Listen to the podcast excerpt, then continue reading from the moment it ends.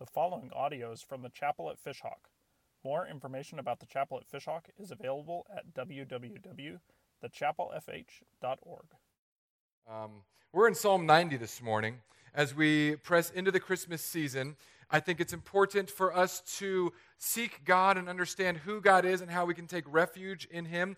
And one of the things about Psalm 90 is that this psalm is uh, one of the few that is attributed to Moses. So, Moses, the same guy with the Egyptians, and this is a psalm that he wrote presumably when they were moving through the desert, when he was leading two to three million people, and he had to watch an entire generation die away because of their sin and rebellion. Because God said, because they rebelled and because they turned against God, one whole generation would die in the desert before they reached the promised land. And this is Moses' psalm. So we're going to pray, then we're going to chew on this thing, and then we are going to get out of here and find some pancakes. Sound like a plan? Okay, let's pray. Father, I thank you I thank you that you speak to us. I thank you that you draw near to us in this Christmas season. Lord, as we think about the prophets, we think about the difficulties that they endured. Um, Lord, I, I, am prone and drawn to think about those who, who struggled during the Christmas season, those who have experienced loss this year and will be going through Christmas for the first time, uh, perhaps without loved ones for the first time, far from family. So I ask, Lord, that your spirit of comfort would fall upon those who are hurting and not looking forward to this Christmas season. I also pray, God, that in the midst of the high stress that Christmas can bring on us, that we would turn to you, as we'll see in this passage today, as our refuge. Lord, you are our refuge. And so often we forsake this fact. So often we try to press forward and find safety without you. Let us learn from Moses today what it means to see you and have you and embrace you as our eternal refuge. I thank you for this word. Speak to us, I pray, in Jesus' name. Amen. Okay, so um, before I just got to say this is this is a nerd moment, and I can do this here because um, you already know I'm out of my nerd closet. This is my first leather Bible I've ever owned in 20 years of following Jesus because I got it on a super sale. It smells like beef jerky, so it makes me want to read it all the time. Um, and I'm, I'm test driving it today. So if you're following along, you might notice there's a couple words that are a little bit different. I just, I love the way it feels. I love the way it smells. And I've been reading it, and I thought, I'm just going to preach from it because no one is here to tell me uh, don't do that. So we're in Psalm 90, verse 1, and I'm going to read through a large chunk of this. Now, I want you to picture this is Moses. He's in the desert, he's leading the Israelites through the desert. That's a 40 year journey and he is talking about God as his refuge in the midst of this massive exodus. Verse 1, Psalm 90 Lord, you have been our refuge in every generation. Before the mountains were born, before you gave birth to the earth and the world, from eternity to eternity, you are God. You return mankind to the dust, saying, Return, descendants of Adam. For in your sight, a thousand years are like yesterday that passes by, like a few hours of the night. You end their lives, they sleep. They are like grass that grows in the morning. In the morning it sprouts and grows. By evening it withers and dries up. So this, Moses is writing this because he's seeing his people die one after the other. A group of two million people going through the desert, probably funerals every single day. And this is why he's saying this. We, we came from dust. We are going back to dust because he's watching his people die after saying that God is their refuge. And here we keep going. Verse 7 For we are consumed by your anger. We are terrified by your wrath. You have set our iniquities before you, our secret sins in the light of your presence. For all our days ebb away under your wrath. We end our years like a sigh. Our lives last 70 years, or if we are strong, 80 years. Even the best of them are struggle and sorrow. Indeed, they pass quickly, and we fly away.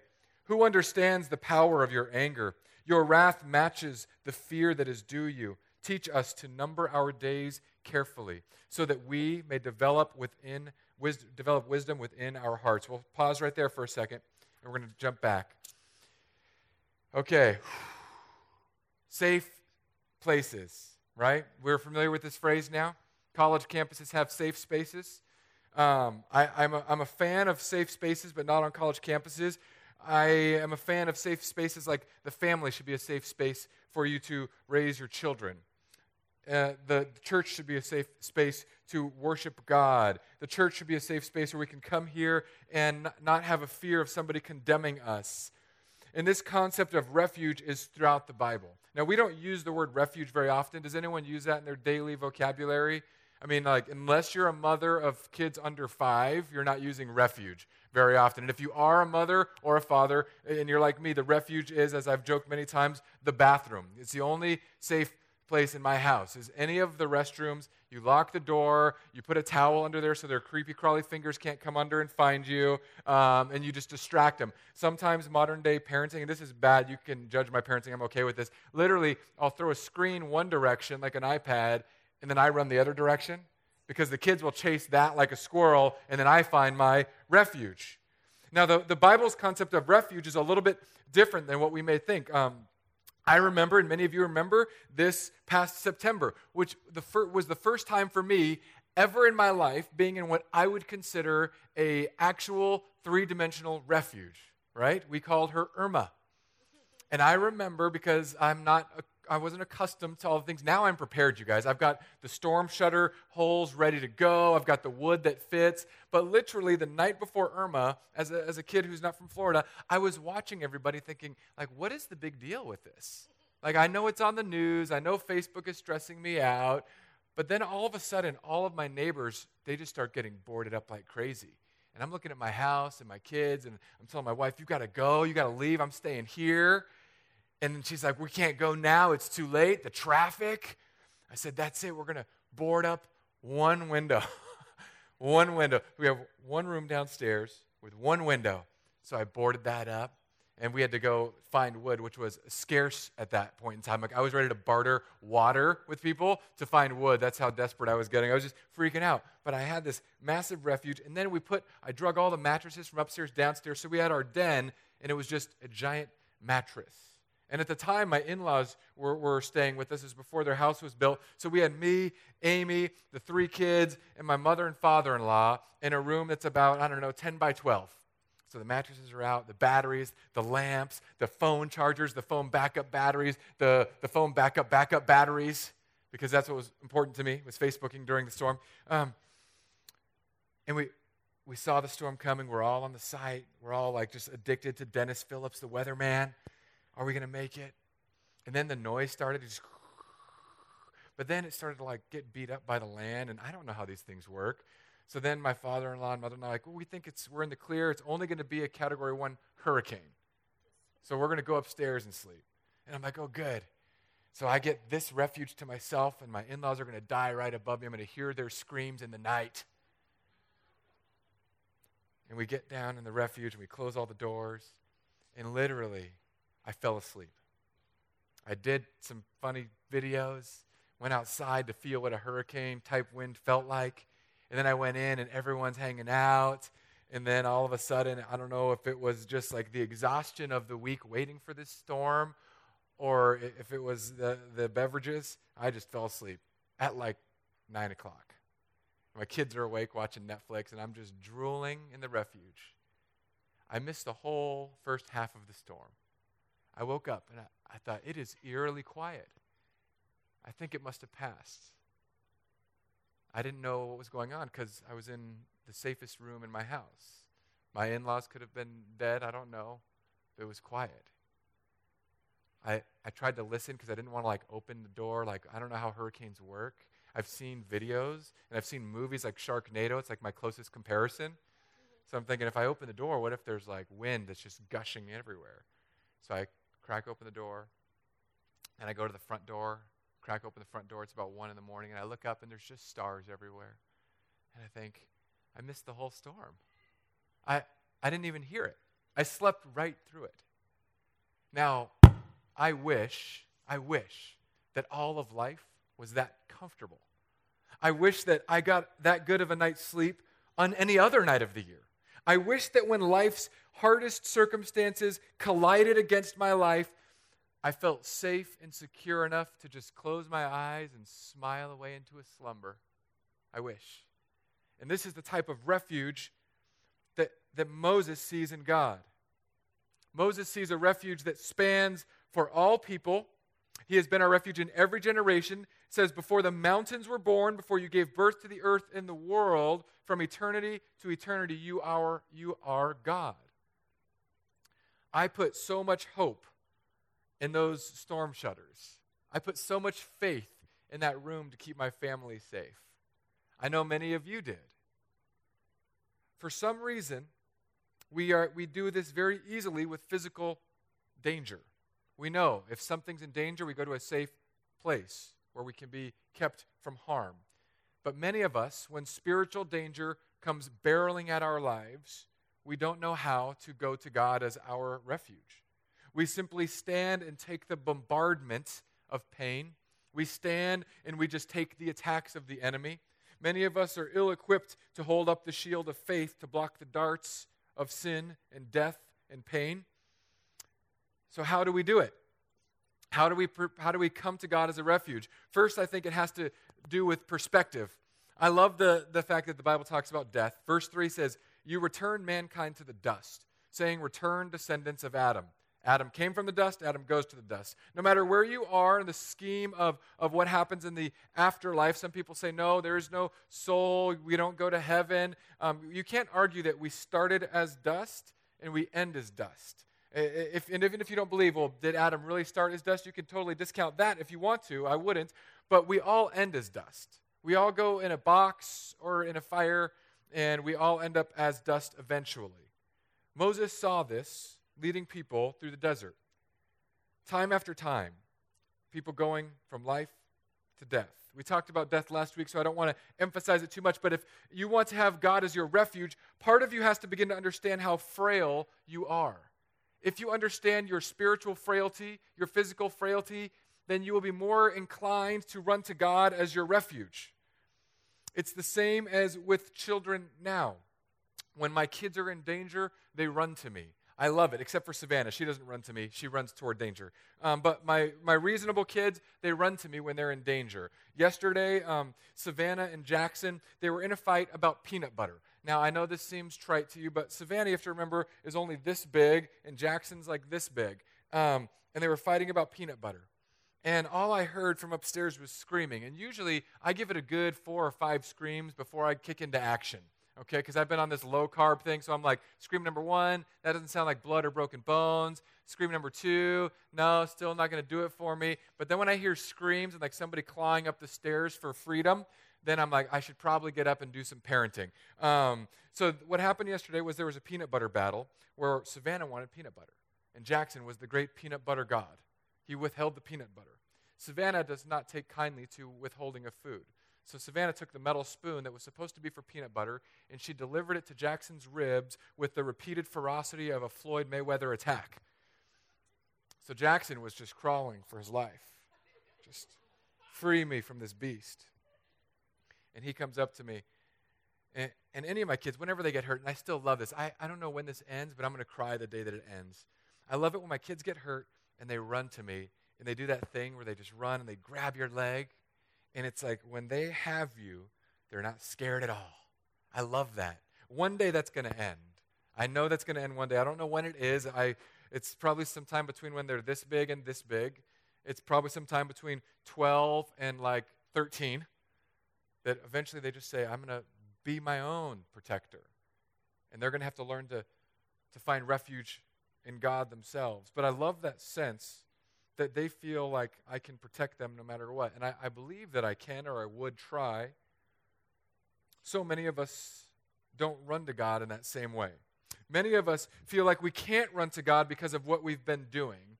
But we know in our own lives, it doesn't matter what our kids just did, if they run to us, we will hold them and protect them. For, for the most part, if we ask ourselves, what would a healthy parent do? If your kid is running to you for help, I've not met parents who, the kid says, Mommy, Daddy, help, and you just turn and go, No, why? Because we're parents. If you have that parent and you're in here, come talk to me later. We'll have conversations with your parents. We hold the kids and keep them safe. They understand that they're weak and they need somebody stronger than them to step in. Eventually, we will all die. What does it mean then if we are going to go to dust to come to God as an eternal refuge. Moses wants us to know that he is God from eternity to eternity. Moses wants us, wants us to know that for us, what seems like a, a lifetime, what seems like forever, is the snap of a finger to God. Have you guys ever wondered the paradoxes of time that exist? If you want to freak out my wife, she's not here. She'll be here uh, around 10 o'clock. So, right after this service, if you see her, you want to freak her out, just say something about heaven lasting forever to her. Just say, hey, isn't it great that we get to be in heaven? And then go full sandlot forever. And you'll see her, she'll smile because she's happier now that she's not sick, but she'll start to sweat because the idea of forever is scary to a lot of us. The idea of forever is what are we going to do for forever? When we die here, do we get a harp? Do we get blush? Do we get wings? Do we play kumbaya for 10,000 years? Is that what heaven is like? Because that's forever. What are we going to do when we get tired of whatever we started doing in heaven? Are we going to be able to get tired of things? God's view of time is very different from ours. He sees our life like a blinking pass, just here, gone. He sees our country, it's going to be here and gone. We think of our country as long standing. Our country is a baby. America is a country in pull ups, if that. We might still be in size four. There are countries that have long passed that we rarely think of now. If you want to see God as a refuge, you have to understand his perspective of time. We are in the midst of time, we're traveling through it. Time is something that is changing all of us. Time is something that is, that is affecting the way we see and think. For those of you who are, um, I would say, over, let's say midlife, so midlife is like, depending on how old you're going to be, 36 to 39 is midlife. After that, you're on the back end of the pie of your life. And for those of you who are older than like four, it, we say this all the time. You hear the people say this on their birthday. Man, every year just seems to go by faster and faster. Now, it's mathematical why that works. Because if you have one pie that is your life, when you're four, when you're two, you have one, two. When you're four, you have one, two, three, four. But then when you're like 40, the slice of pie that you're living is super thin. Are you tracking? It's like nobody's going to the cheesecake saying, I want 140th of this pie because you can eat it far too fast. You want one fourth of the cheesecake. When you turn 50, your pie slice gets even thinner, which is why after each birthday, your life is accelerating. It doesn't feel like it's accelerating, it actually is. You're actually living a smaller fraction of your life than you were the year before. Now, you might be all of a sudden getting terrified, like, wait a second, how old am I? Now, I know some of you math people are like, wait, that doesn't make sense. No, it makes sense if you're talking in fractions, not in how fast the uh, Earth is orbiting the sun. But the fraction of your life is shrinking year after year after year. And I like how Moses says this. He says, some of these people live till 70, and only the strong until they're 80. Like, if that doesn't scare some of us, I don't know what does. If you're over 70, you're thinking, wait a second, yes. You're thinking, I'm strong or I'm about to die. It's one of two options. Now, this was before the medicine that we have, thankfully.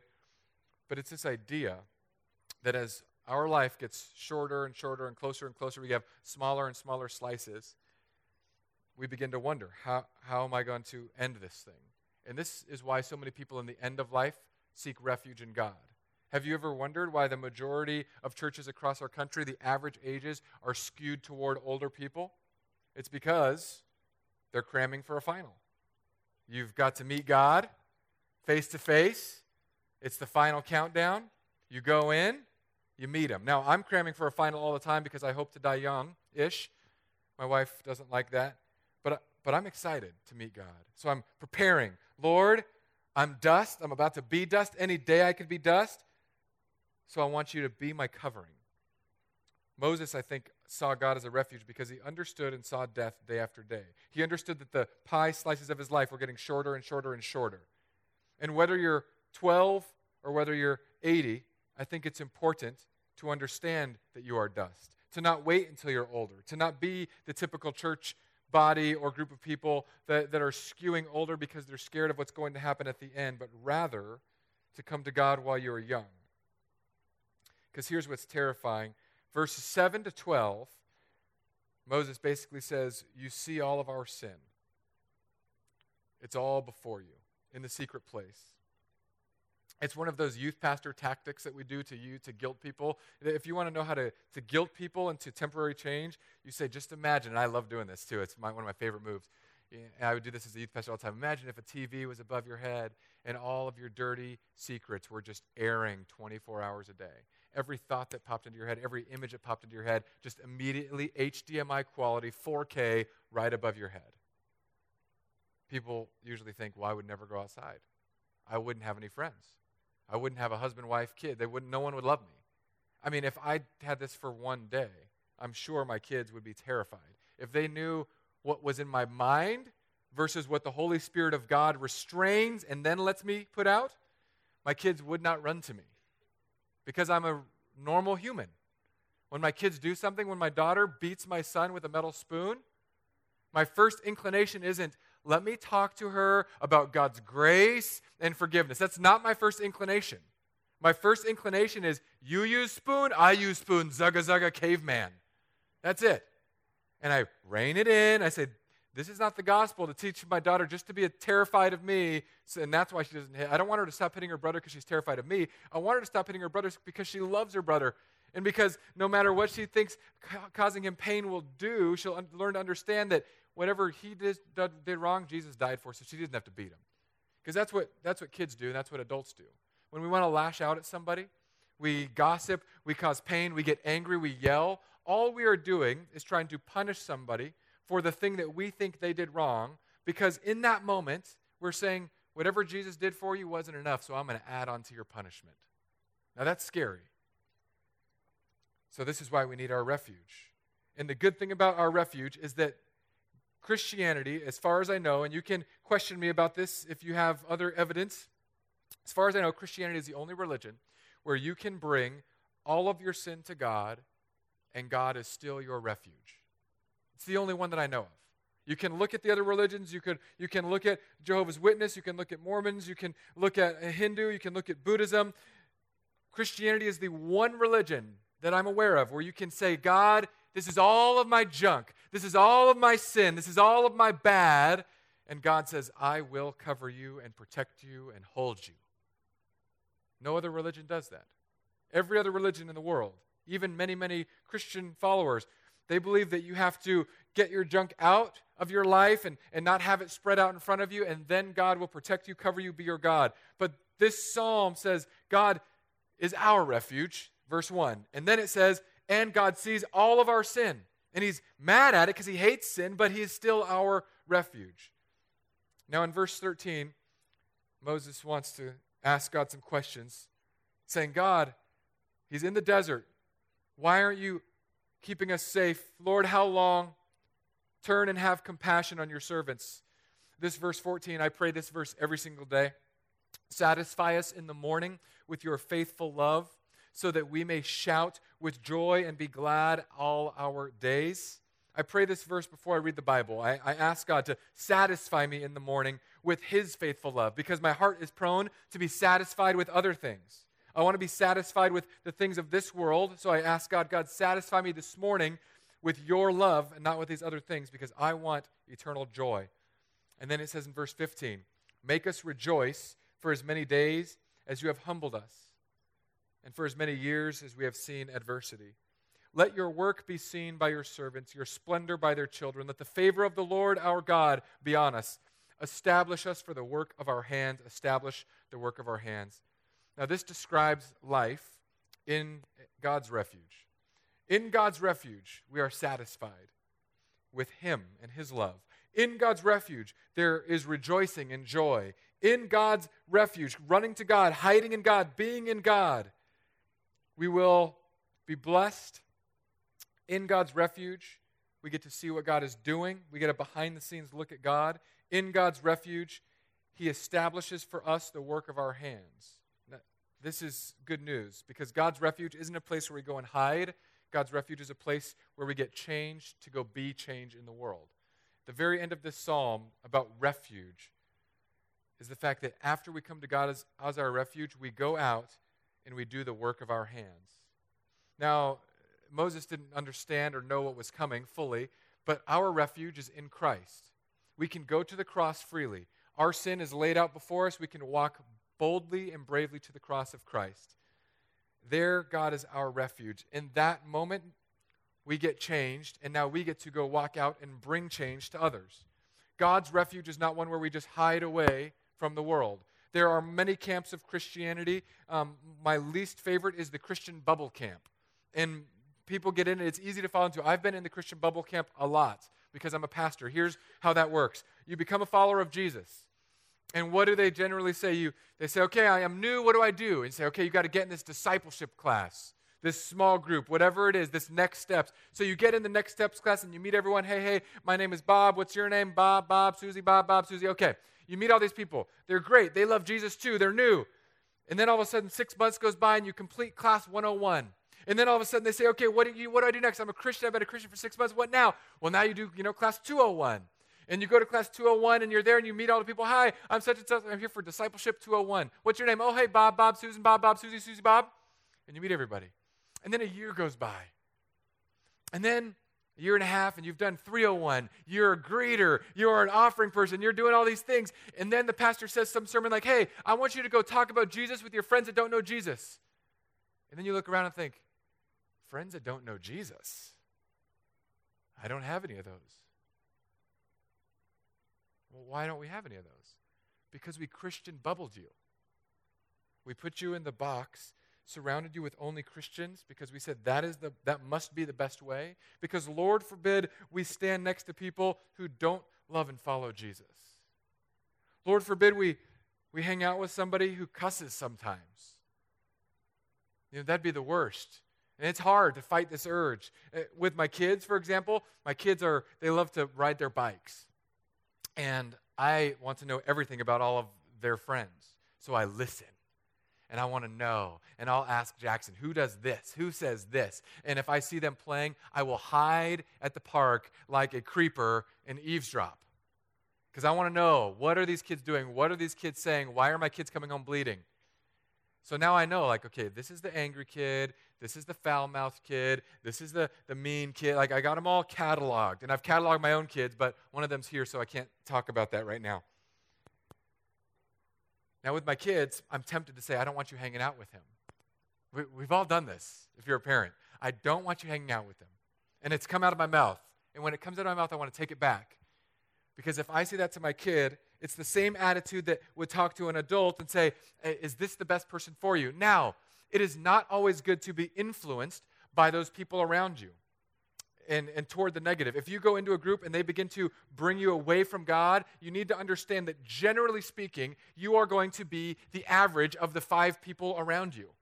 So take the five people how successful, how rich, how kind, how unkind, how spiritual, how unspiritual. You are generally going to be the average of those five people. You take them, add them together, divide by five. I think that's how averages work, right? That's you, generally. So you want somebody strong with you that loves the Lord, but you don't want to distance yourself from people who don't know God. Because when you do that, when you go in the Christian bubble, all of a sudden you're in the wrong type of refuge. Not a refuge that goes outward to share God's love, but a refuge that is all about just keeping you safe. Not a refuge that says, I can go somewhere and be with people who are different from me for the sake of loving them, but a refuge that weighs all of life with safety parameters that the Bible never set up for us. The Bible never set up safety parameters for the things that we have done as followers of Jesus. Uh, for example, music. People ask me all the time that don't come here. If I come to your church, what kind of music or movies or media am I not allowed to listen to? Or if I come to your church, will you tell me not to watch this or to watch that? If I come to your church, what sort of things? Because people want to know. And I say, if you come to my church, you can listen to Metallica, but not in the parking lot, only in the lobby. And if you watch rated R movies, it has to be on the big screen, but it has to be about Jesus or war. Otherwise, we can't show it. No, I, I don't have those because I don't know where people are at. I don't know what their issues of life are, but I do know one thing for sure. I, I know that I value teaching my kids things that are not appropriate for their age. I don't let my kids play the shooting games. And it's not even because I'm a Christian, it's because I look at the number of shootings in our country and I look at the number of shooting games and I think this doesn't add bode well for our future. That's the only reason. It's not a huge Jesus reason. There's, a, there's some Jesus in there, I'm sure. I could make it Jesus-y if that would make you feel better. But at the end of the day, it's purely sociological. People are shooting people, bunches of kids are shooting people in games. I don't want that. Doesn't make sense to me. So I don't. I'm not doing it for some profound theological reason. I don't even need to go that deep in my life. Now, am I going to tell other people that? Hey, hey, if you come to the chapel, no Call of Duty. Of course not. We'd lose like 75% of the adult males. so why would I do that? No, I, I want instead to stir up our hearts to ask the question what can I do to love Jesus more today than I did yesterday? It might mean that we don't play Call of Duty. It might mean that we have a, a chapel family that, that shifts away from certain types of media, but it's not because they're arbitrary rules set up to be Christian bumpers, but rather we see them as obstacles that get in the way of going to God as our refuge and then launching out from our refuge to bring others in. This is the good news of Moses' refuge psalm. I pray that this Christmas it would be yours that we would come out of the Christian bubble. And if you're in the Christian bubble, there's only one way to get out of it. You've got to pop it. You've got to pop it like a dot com bubble. You just got to say, I'm getting out of here. I'm meeting somebody that's different from myself. If everyone that you know uh, carries a Bible with them, if everyone that you know uh, uses all of the Christian cuss word substitutes, if everyone that you know uh, names their kids uh, after Bible prophets and old dead guys in Christianity, it's time to pop the bubble and walk out. And it's not comfortable, it's not easy, but it's worth it. And it's what God has called us to do. And when you do pop out, you'll begin to see that God has already prepared for you works. Works that will bring other people into the refuge. And I can't explain how it happens or why it happens but it just happens. At Cool Beans, we meet every Saturday, a group of guys. And yesterday, at the end of our meeting, the social media person for Cool Beans says, Hey, we're starting this new thing where we're interviewing pe- customers at Cool Beans. Can you be the first one? And I said, Sure. Where is this going? Well, on Instagram. I'm like, Cool. Can I say Jesus? Because I'm going to. And she said, Yeah. I said, Are you going to edit out Jesus? And she said, No. I said, Then I'm in. And it was so much fun. Now, this person, I don't know where they're at with God, but I did counter interview them, so I, I, know a little bit now. But I didn't know when they were asking me questions. But I, I do know this. I, as I talked about God, it wouldn't have been possible if we weren't away from the church, if we did every Bible study here, if we did every small group here. No, it's, it's why we go to Cool Beans. It's why I like to go to bars and write messages. It's why we go out. This is what we call missionary lifestyle. God didn't create a refuge for us to stay in. He created a refuge that now wraps around us and goes with us wherever we go. So we bring the refuge, the cross of Christ, with us into every situation. I pray that that would be your Christmas um, mission mindset as you go forth, that God will keep you safe and protect you as He sends you out to do His works. Let's pray. Father, you are good, and it is, um, it is a cold day outside. God, it is a perfect day to invite over people for hot chocolate. It is a perfect day to go for a walk with a family. It is the perfect day to wrap presents and watch The Grinch. I pray that no matter what the families today are doing, that we, we as your people, would seek refuge under your wings, that we would understand how brief our life is, that we would understand how loving and covering your embrace and your arms over us. Lord, satisfy us this morning with your faithful love so that we may shout with joy and be glad all our days. In Jesus' name, amen.